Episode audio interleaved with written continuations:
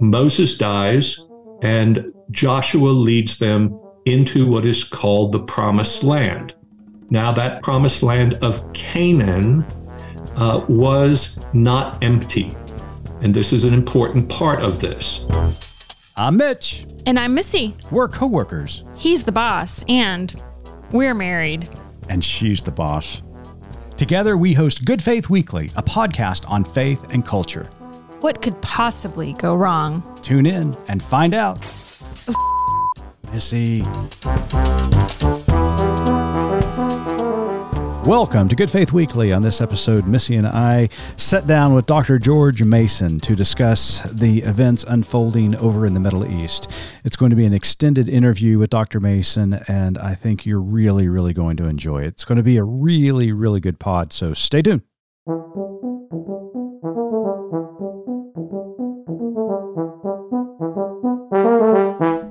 Hey there, Missy. Hey, how are you? I'm doing well. How about you? I'm doing all right. Well, we're going to do things a little different on today's episode. I'll allow it. I appreciate that. this week, we had the opportunity to talk with one of our dear friends and mentors, Reverend Dr. George Mason, on what's going on in the Middle East. We did. And while we knew the conversation was going to be absolutely great, we ended up getting a masterclass pertaining to the situation. You're so right. We just were really blown away by the depth and breadth of knowledge and insight that George was able to communicate while really covering such an expanse uh, time in history. You're absolutely right. So we decided that after talking with George, we're going to do things a little different and cut the intro short. That's right. Less of us and more of George. Today. You got it. So, ladies and gentlemen, stay tuned. Coming up next is Reverend Dr. George Mason. I've always been struck by the scriptures we avoid reading, the stories we don't want to tell in church. I'm Brett Harrison. That's what You've Never Read This, a new series from God Knows Where, is all about. We'll read from prophets and histories we've hidden from ourselves, even words of wisdom and warning from Jesus that we've likely never heard. As with everything we do here, God knows where this will lead us, but I hope you'll join me. Find God Knows Where on your favorite podcast platform.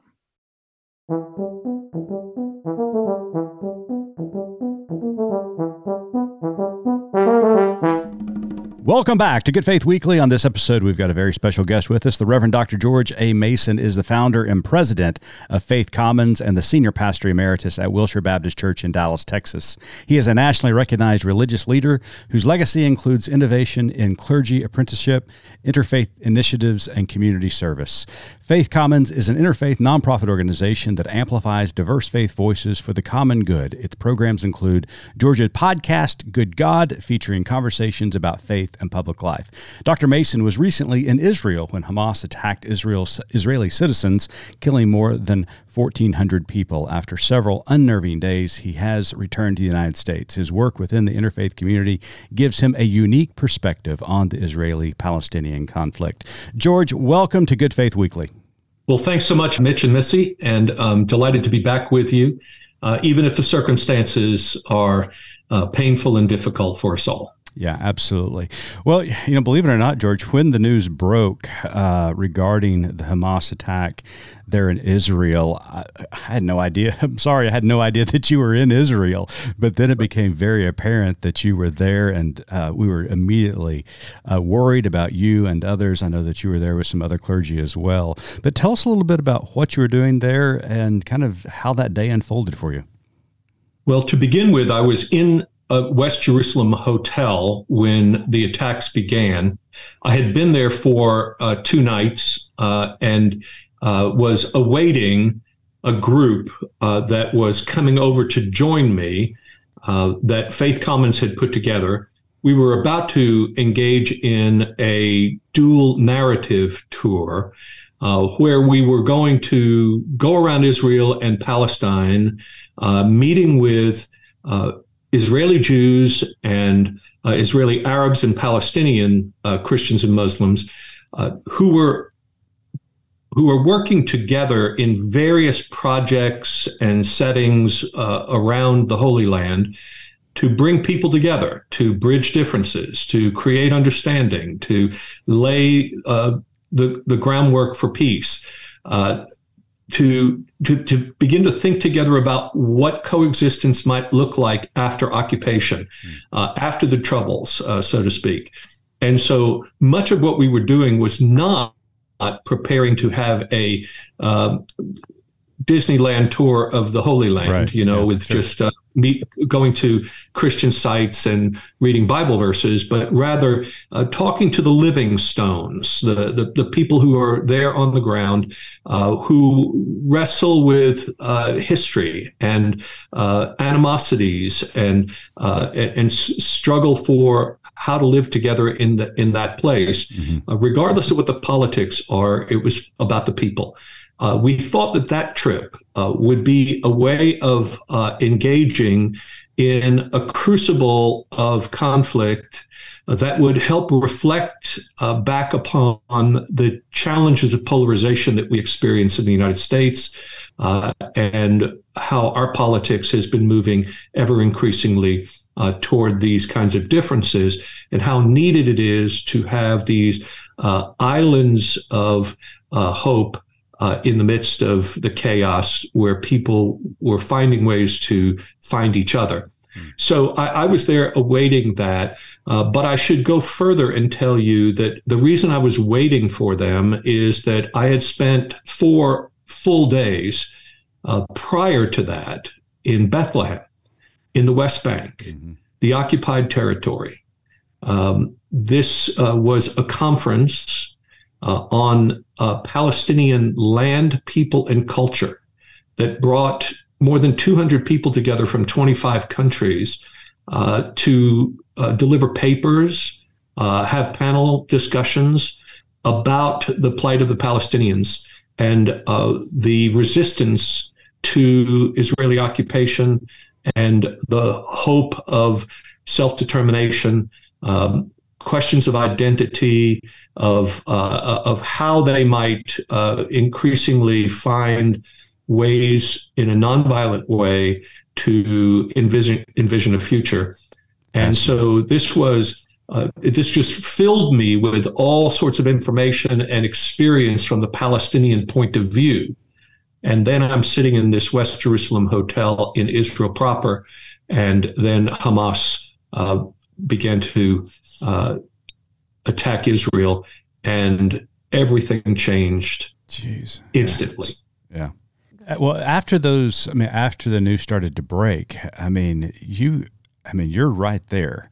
Um, just kind of walk us through what happened when you heard the news, um, you know, what was going on on the ground there in Israel, because I mean, it just, I mean, this is a large scale attack. It caught Israel by surprise and it punctured their sense of invulnerability.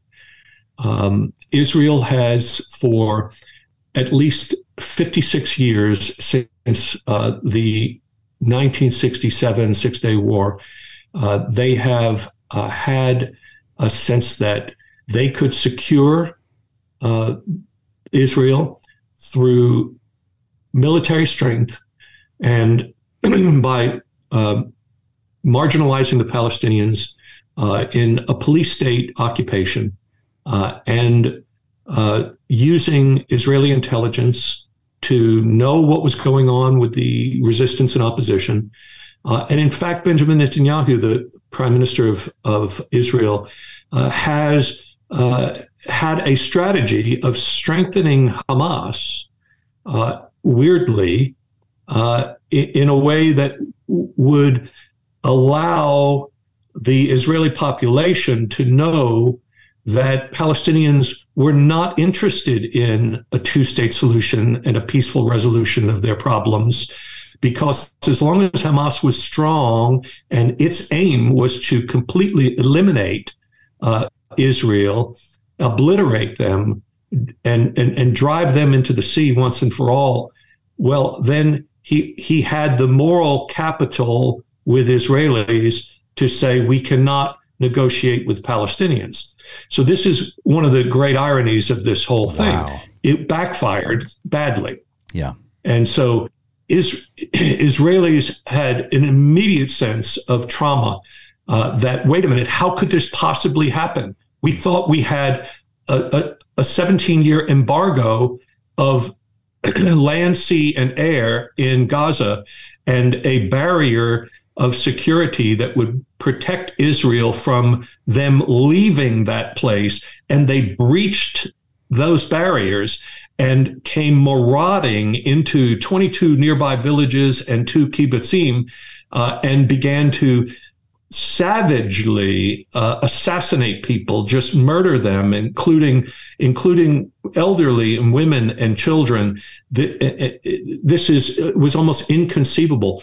And what's interesting is for the first couple of hours, most Israelis did not know exactly what was happening because there, there is a frequent skirmishing that happens in Gaza with uh, bombs that are lobbed from Hamas into Israel that are you, that usually don't land because Israel's Iron Dome that we've essentially paid for in the United States, uh, three million dollars per uh, anti-missile rockets. Uh, just they knock them out before they can land. And so everyone thought, oh, this is no big deal. This is just business sure, as usual. Yeah. It's just annoyance. Well, no, this was a massive attack that was well planned and strategically done. And uh, it, it took everyone by surprise that they had the level of ammunition and sophistication that they had. And then, of course, the level of inhumanity and brutality that transgressed every sense of uh, uh, human uh, decency. Wow. So, George, we had the opportunity to spend some time with you last weekend and had just a really wonderful organic conversation, one of those back patio type of conversations about the situation. And I so appreciated what you said. And I, I had asked you a question in the course of that just, hey, define Zionism for me. It's one of these terms that gets thrown around all of your life, especially if you grew up um, in in church as we did, and you think you have an understanding, and then when a situation comes up like this, and there's so many layers to it, you start questioning. Wait a minute, what is this actually? So I'm going to ask you for a minute um, to share a little bit of that with our our listeners, but also just take us back kind of to Sunday School 101 and build the foundation for what brought us here? I know that's very difficult well, to do. We hear that term a lot uh, over the last couple of weeks, just in the news. Right, right. But just kind of in how it's wrapped up within times theology. Just give it, give us a, a, an overview of what we need to know to kind of understand the broader scope of what's going on. Thank you for asking that question. So let's let's begin with the fact that we have terminology that uh, I'm going to use two terms. One is Israel, and the other is Zionism. There are many definitions of what is Israel, and I think we need to be careful to distinguish them. So, the original definition of Israel uh, goes back to the biblical account of uh, Jacob, one of the patriarchs, who, in uh, a night of wrestling with God, uh, has uh, prevailed, and uh, is his name is changed in this story in Genesis uh, from Jacob, uh, the usurper, the grabber, to Israel, the one who has struggled with God and prevailed. Okay, so then Jacob, of course, has tw- twelve sons and they this becomes the house of Israel, the people of Israel, who end up then eventually, because of the story you know of the jealousy of the brothers with Joseph, uh, they finally end up in Egypt, where over time they become uh, captive to the Pharaoh and the Egyptians, having multiplied, and this then becomes the story of the Exodus. Finally, uh, when uh, Moses leads them out of captivity and the children of Israel uh, move through the wilderness. They become a covenant people. They receive the law of God and begin to form a sense of identity that is a family ethnic identity on the one hand, but is now also a religious identity uh, formed around a law and practices. And they eventually uh, come to the edge of the Jordan River on the um, the east bank uh, of the Jordan, uh, modern day Jordan, and Moses dies, and Joshua leads them into what is called the promised land. Now, that promised land of Canaan uh, was not empty. And this is an important part of this. So, just as when uh, Mitch will be quick to tell you, when uh, Columbus so called discovered America, and when uh, the pilgrims made their way finally to America, and uh, th- this was not an empty land. There were indigenous peoples here. And that is not a story that some people want to tell about American history. Similarly, uh, the Bible tells us the story of, uh, of the Israelites going into Canaan and conquering Canaan and the peoples there who were uh, a pagan people who worshiped other gods. And, you know, the, this is an important thing to recognize because eventually Israel becomes then a nation. That is, they become a nation like every other. They have a king. This was uh, questionable originally, but it is what um, you know they uh, they did, and so the first the united monarchy of Saul, David, and Solomon, and then the divided monarchy of the northern kingdom of Israel or Ephraim and the southern kingdom of Judah until the Assyrians uh, took over the northern kingdom and the Babylonians the southern kingdom, and they were they were in exile. They eventually come back from the Babylonian captivity uh, and uh, establish uh, the kingdom again for a period of time.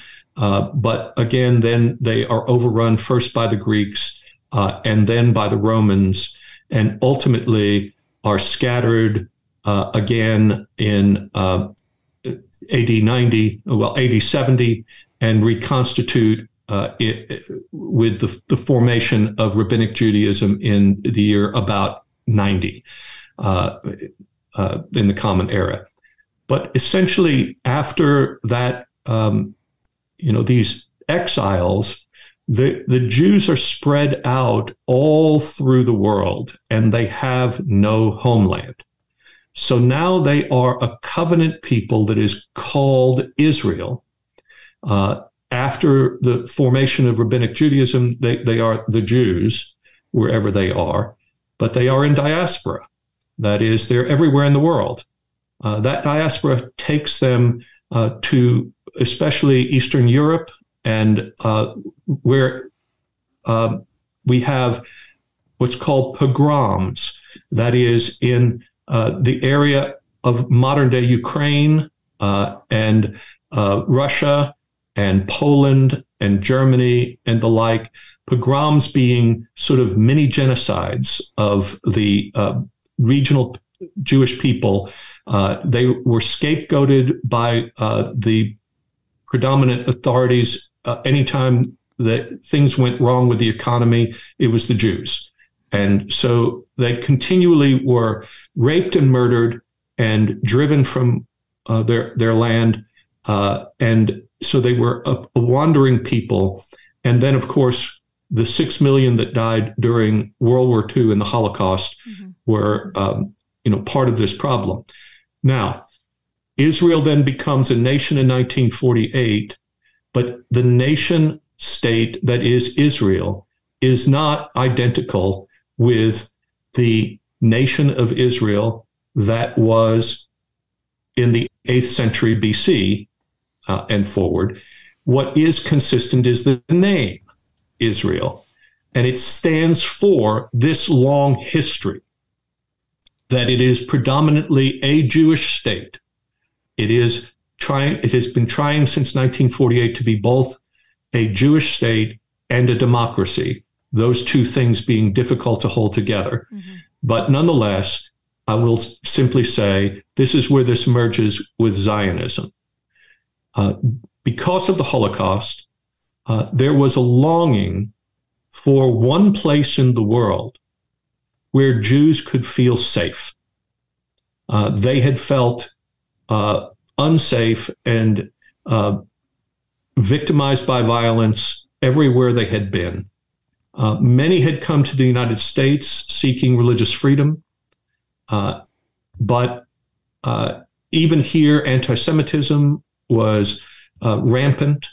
And so, after the formation of the State of Israel in 1948, these 75 years have created an environment in which the language and culture of Jews could dominate a society and people could feel at home in the world if they were Jewish. Mm. The first time they could feel at home in the world since, well, the 8th century BC, I would say. Yeah. Uh, and so this has been the fulfillment of a longing of Jews.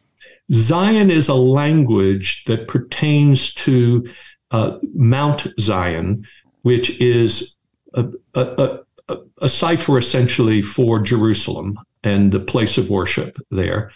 Um, and so it, it stands for a location, but it also stands for a longing, a sense of being in a place where one belongs and is at home in the world.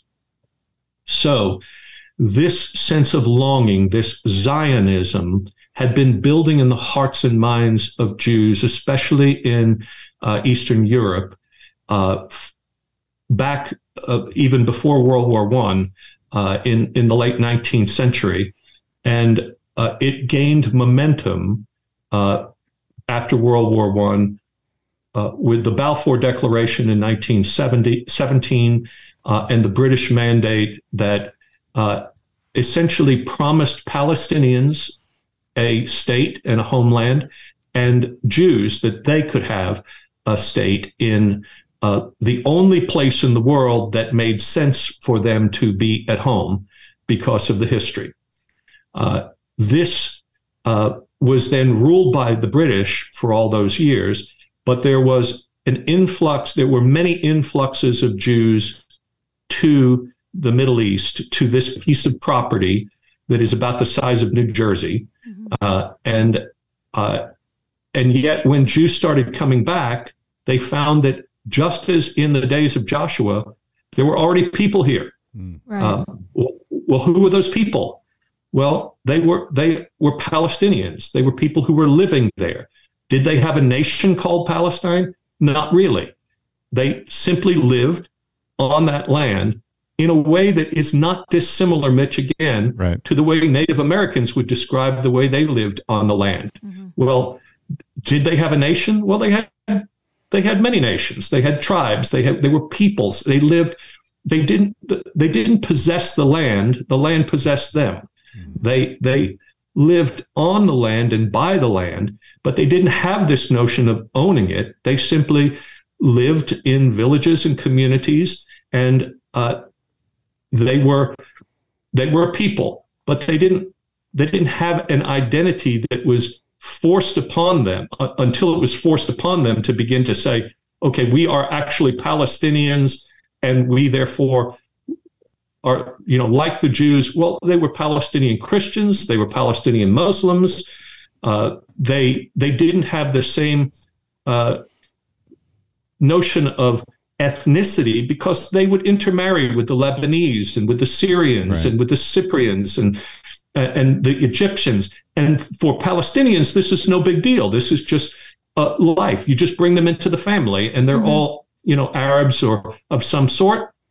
No big deal. For Jews, it was much more defined. What is a Jew? Well, was your mother a Jew? You know that sort of thing. Mm-hmm. And so these are the conflicts. When finally, you know, the Jews started arriving, this became an unsettling thing for the Palestinians who existed there. And this movement called Zionism uh, was uh, was a threat to them because it had this sense that they had a right. Jews had a right to live there, and the question is, by whose authority do they have that right to live in a place where we have lived? Mm-hmm and never left, right? And Jews would appeal to the Bible. Some would appeal to divine right from the Bible. This is, you know, the way different people read the Bible. Some would just appeal to the Bible as history and say, well, we know that this is the only place that was ever a homeland to Jews. And others would say, uh, them, call themselves Zionists as well, simply by saying uh, there is uh, no other place in the world that Jews could have ever felt at home. And we have history and a longing that we have always uh, practiced in our Passover Seders next year in Jerusalem, next year in Jerusalem, next year in Jerusalem. Mm-hmm. And now let's get home. Let's go home. Mm-hmm. So Zionism uh, can be simply about historical necessity for safety and security of a people, or it can be viewed as a divine right from the Bible. Now, that's the Jewish perspective. Uh, this gets complicated. I'm sorry, I just am hardly taking a breath. I hope this is okay. No, this is fantastic. I'm riveted. yeah. Thank you. Okay. So this gets complicated by evangelical Christians because there is not just Zionism per se, where someone like myself as a Christian could say, I could call myself a Zionist uh, because I see that there is a um, legitimate longing of Jews to be at home in the Middle East. Uh, but I would not call myself a Christian Zionist. Christian Zionism is a very specific language that grows out of, uh, it starts with the Plymouth Brethren, uh, even has earlier roots, but John Nelson Darby in uh, the middle of the 19th century, uh, who influenced, who, by the way, among his parishioners in the Plymouth Brethren were Lord Arthur Balfour uh, of the Balfour Declaration mm-hmm. and others who believed that uh, the Bible was uh, created uh, with secrets in it uh, that could be discerned. And this is ultimately premillennial dispensationalism, yeah. which comes to the United States and is popularized by C.I. Scofield and the Scofield Bible and Moody Bible Institute in Chicago and Dallas Theological Seminary in Dallas. And the Bible churches begin to promote this understanding of the Bible, uh, in which ultimately there is a, an end times view of things that says that Christians are going to be raptured from the earth, but only after certain things take place, including Jews returning to the land of Israel, driving out the inhabitants, rebuilding the temple in Jerusalem, and then finally, Christians can be raptured and a seven year tribu- tribulation will come to pass, which will ultimately lead to the return, the physical return of Jesus on the Mount of Olives and the beginning of a millennial period. Well, these are all, uh, this is all American Christian Zionism. And people like John Hagee from um, uh, San Antonio, and ultimately now many Southern Baptists and almost all TV preachers yeah. have this sort of end times theology that takes the newspaper in one hand and the Bible in the other and begins to identify what God is doing in the Middle East and sees this as a matter of prophecy. Uh, using the book of Daniel and the book of Revelation to show who's who and this sort of thing. Well, this is incredibly difficult because first of all it is infect it has gone beyond the walls of churches and now has infected the the corridors of power in Washington and elsewhere. You have people, for instance, in the Trump administration, like Secretary of State Mike Pompeo, who is both a Christian nationalist when it comes to American politics and also a Christian Zionist when it comes to international affairs, specifically related to the Middle East. And that Middle East politics is not just about Israel and Palestinians, but the whole of the region of the Middle East, which means Iran and Iraq and Saudi Arabia and, and Lebanon and Syria and, and all of these areas, Jordan, that are involved in this, that must comport with his vision uh, this Christian Zionist vision about what must unfold in the Middle East. Uh, the people who most influenced Donald Trump, they all believed that uh, Israel had to be blessed by the United States, or else we would not be blessed as a nation. And that meant we give a basic a blank check to the Israeli government to do anything they need to do. And we have therefore supported uh, tacitly or um, not so tacitly, but you know, uh, through military uh, spending and all of that, the the occupation of Palestinian territories and the repression of Palestinian uh, freedom and statehood, which includes Palestinian Christians, who Christian nationalists basically ignore because they're supporting the Jews in Israel and the Pal- and the Israeli government, thinking that ultimately some sacrifices have to be made, and the Palestinians are the sacrifices that will be made in order for uh, God's uh, plan of history to work out. And Palestinian Christians are saying, How can we be your brothers and sisters here? Have never left. We're sitting here in Bethlehem where Jesus was born, and you will not support your brothers and sisters who are being persecuted and killed by the Israeli government, and you're supporting the policies of occupation. How can this possibly be in the body of Christ? And so Christian nationalism is an enormous pro- uh, Christian Zionism, rather, is an enormous problem uh, that needs to be addressed by the Christian community. It is a way of reading the Bible that is, uh, in my mind, incredibly faulty, incredibly dangerous, and uh, and violates the primary command that we love our neighbor as ourselves. So. Uh, I think Zionism per se is not the problem uh, unless Zionism means Jews and not Palestinians, then it's a problem. You can be a Zionist and believe in Palestinian autonomy and statehood, uh, but Christian Zionism does not allow for that that was absolutely incredible. Wow. Thank you so much. I'm glad I came to that. your TED Talk. That was Yeah, thanks, George. That was really, really insightful and informative. And uh, just to clarify, you talked about Pompeo uh, and his Christian nationalism. He's also a Christian Zionist, right? And are those are those the same thing, or they kind of overlap one another? Right. So let's distinguish between them and say that they are almost always on the Venn diagram mm-hmm. overlapping, but they can be distinguished. Mm-hmm. A Christian nationalist is specifically uh, language that could apply in whatever nation you are living in. Uh, for instance, there is Christian nationalism in Hungary right now uh, with uh, Orban, who is right. Uh, the the president or whatever there. Uh, and, and there is Christian nationalism in Russia right now under the Russian Orthodox Church with uh, Putin. And there's Christian nationalism in the United States. And the idea of this is that Christians have been ordained by God in whatever nation they may be in to, um, to exercise authority in that nation on behalf of God.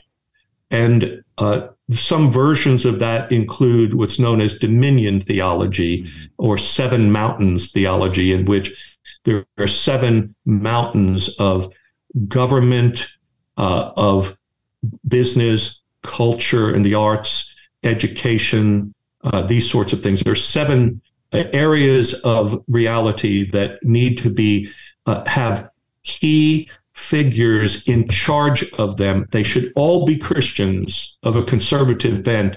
And that once all those uh, positions of authority are filled by uh, conservative Christians, then God will bless the nation. Uh, well, this is contrary, of course, to our American history of religious liberty and religious pluralism and the separation of church and state.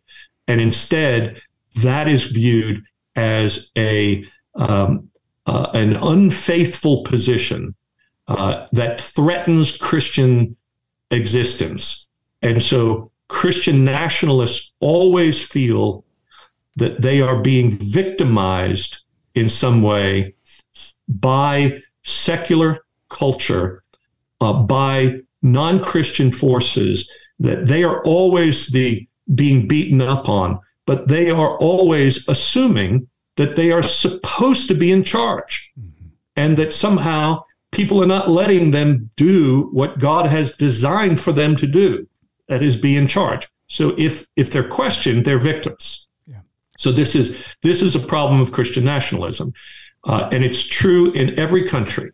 Uh, and they will, and it's rooted in the idea of exercising power. Mm-hmm. Christian Christians exercising power over everyone else, and in their minds for the good. Mm-hmm. But that doesn't always feel good to those who are powerless at the hands of those Christians who are nationalists. So uh, that's that's kind of what Christian nationalism is. It merges with Christian Zionism when you see them supporting a vision of what's happening in Israel. So Israel and Palestine is where Christian Zionism is concerned. But uh, the the idea ultimately there is that things are supposed to go well for Jews until they don't.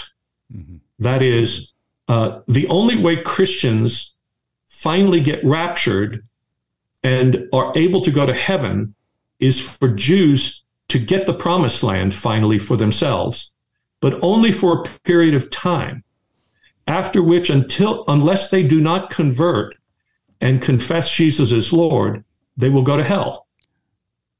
So this is a, the, the the theology of Christian Zionism. It sounds like they are blessing Israel and the Jews and supporting them, but it's still within the framework of Christian theology that does not see them having any future beyond a temporary reprieve during which time they must convert, or else they have no future. Yeah. It seems like in your explanations, the Christians are using the Jews to ultimately get where they want yes. to be. Yeah, yeah. that's, exactly that's correct. Yeah. George, that was excellent. Now I'm going to ask you to put your pastoral hat on. And as a Christian minister committed to promoting interfaith work, what do you recommend to those of us who have friends who feel strongly on both sides of this conflict? Because to be honest with you, sometimes it feels like I'm turning my back on one friend to console another. There is room to console uh, and show compassion and suffer alongside everyone at this moment. You should not have to choose teams in human suffering. So when I'm with a Jew, it's not for me in that moment, I think, to say, I'm sorry for your suffering, but you need to feel sorry also for Palestinians. In that moment, we simply sit with them and legitimately share in their pain and console them because their suffering is real and has roots that are deep and painful. And there are, for Jews, there is a kind of existential feeling always that our continued existence is uh, is hanging in the balance. There is no historical necessity that Israel, that has been a state for 75 years, will remain such. And so, and Jews do not know whether they will ever uh, perish from the earth. There are those who wish them to do so. And so I think we should just simply acknowledge that for Christians, we do not know what that feels like most of the time. Hmm. And we should listen and we should share in their pain when we are with Palestinians, Muslims, Arabs generally, uh, and hear the anguish of what it's like to feel abandoned, to feel as if the US government has been supporting the violence against them and the failure of compassion toward uh, to, toward their plight when we are supposed to always be about human rights and freedom, well, for everyone except Palestinians, it seems, then we need to hear their cries. We need to recognize their pain, and uh, and not demand that before we do, they somehow uh, condemn Hamas and its attacks. Because if we would do that, then we should say, well, before we can be sympathetic toward the Israeli pain, we need to hear you condemn the occupation and the settler movement in the West Bank and the violence against Palestinians by uh, ultra Orthodox Jews and the like. No, no, we th- this is just sit in the pain with people and don't do whataboutism all the time. Right. Uh, there, there is there. It, it, you don't have to choose sides. You can be on the side of both, and that that is not a cop out position. Now it can be. There can be people who simply say, "Look, everybody's bad." And I, you know, there's no way to distinguish here. No, we can be careful and hearing the stories and all of that, but but we don't have to we don't have to decide that one person's suffering is greater than another. Uh, I, I think it's it's better for us simply to stand alongside, listen, and then we find that there are remarkable people in the Jewish community that are unwilling to defend Israel by ignoring the plight of the Palestinians.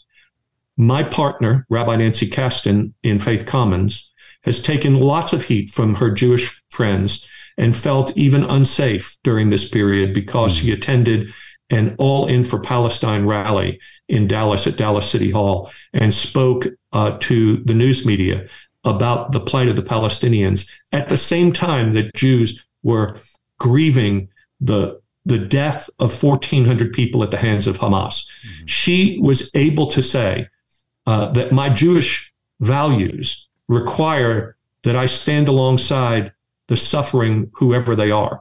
Similarly, when Palestinians, in all of their pain, recognize that loss of innocent life and say uh, that we are um, that we are praying for and suffering alongside those uh, Israeli families who have lost their lives. That is a powerful witness. Uh, when when Palestinians in this moment, where the disproportionate retaliation of the Israeli military in Gaza has now taken uh, more than 8,000 lives, more than 3,000 of which are children. Uh, when we hear Israelis say that until until there is freedom for Palestinians, we will never be out of this conflict. Uh, that that killing Hamas and all these civilians is not going to be the answer. Well, that's a remarkable witness as well. Mm-hmm. So I, I think I think we can do both things. Look, this is the problem of the fog of war, and that is you're supposed to choose sides. Yeah. Uh, it's got to be one or the other, and uh, uh you can't see it on the audio version. I deliberately chose to wear a gray shirt today mm-hmm. um, because I think we need a gray movement uh, in this, and that's not about old people. It's about nuance. Yeah. Uh, it's it's about recognizing that there's lots of grays in this, and uh, trying to understand them better. Well, George, I was a young minister in Dallas, Texas, or actually Dallas Fort Worth, Texas, uh, back in 20, uh, 2001 after 9 11. And I remember distinctively thinking, I wanted to hear what you had to say after that fateful day. And you always deliver, my friend. Thank you so much for stepping in and not only being a mentor, but being a friend and being a pastor to me uh, and to many others who are listening. We really appreciate your words and your wisdom. And you can find out more about George's work at Faith Commons at faithcommons.org. But, George, before we let you go, we've got one last question that we ask every guest, and you have answered this question before. So I'm going to turn it over to Missy. So, George, again, let me echo Mitch's words. This was wonderful. I'm so thankful this worked out for us to talk to you this week, and I appreciate all of your wisdom, your pastoral care, um, throughout the years and especially today. So, so George, as you know, our tagline at Good Faith Media is "There's more to tell." So, in light of your work and our conversation today, what is your more to tell? that we don't know what is more to know uh, yet, and that therefore we have to keep our minds and our ears and our hearts open uh, because in this conflict is a perfect uh, time to recognize that that we never have enough information we never have enough stories to tell it in one way that concludes uh, the, the conversation that solves the problem. Uh, that there is more to tell because there are there is no end of people in their lived experiences who have stories to tell. So let's listen. Love that. Perfect. George Mason, thanks as always. You are a dear friend to Good Faith Media and a dear friend to this pod. We wish you the very best. Thank you so much, Mitch and Missy. And uh, we're grateful for you as well.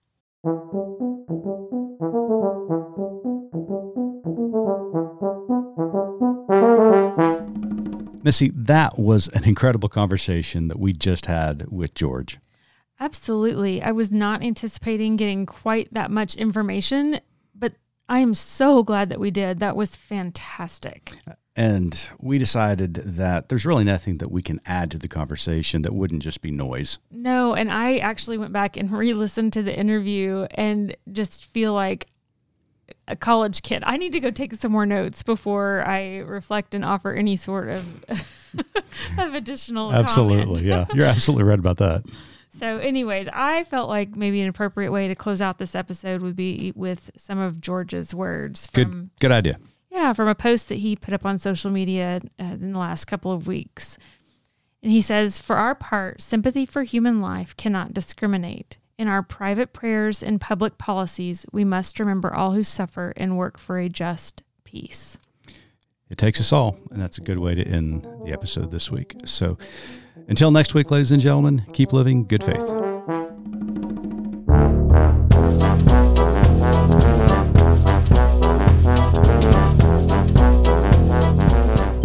You've been listening to Good Faith Weekly, hosted by Mitch and Missy Randall. This weekly podcast from Good Faith Media discusses matters of faith and culture. Subscribe wherever you get your podcast and give us a like and a glowing review.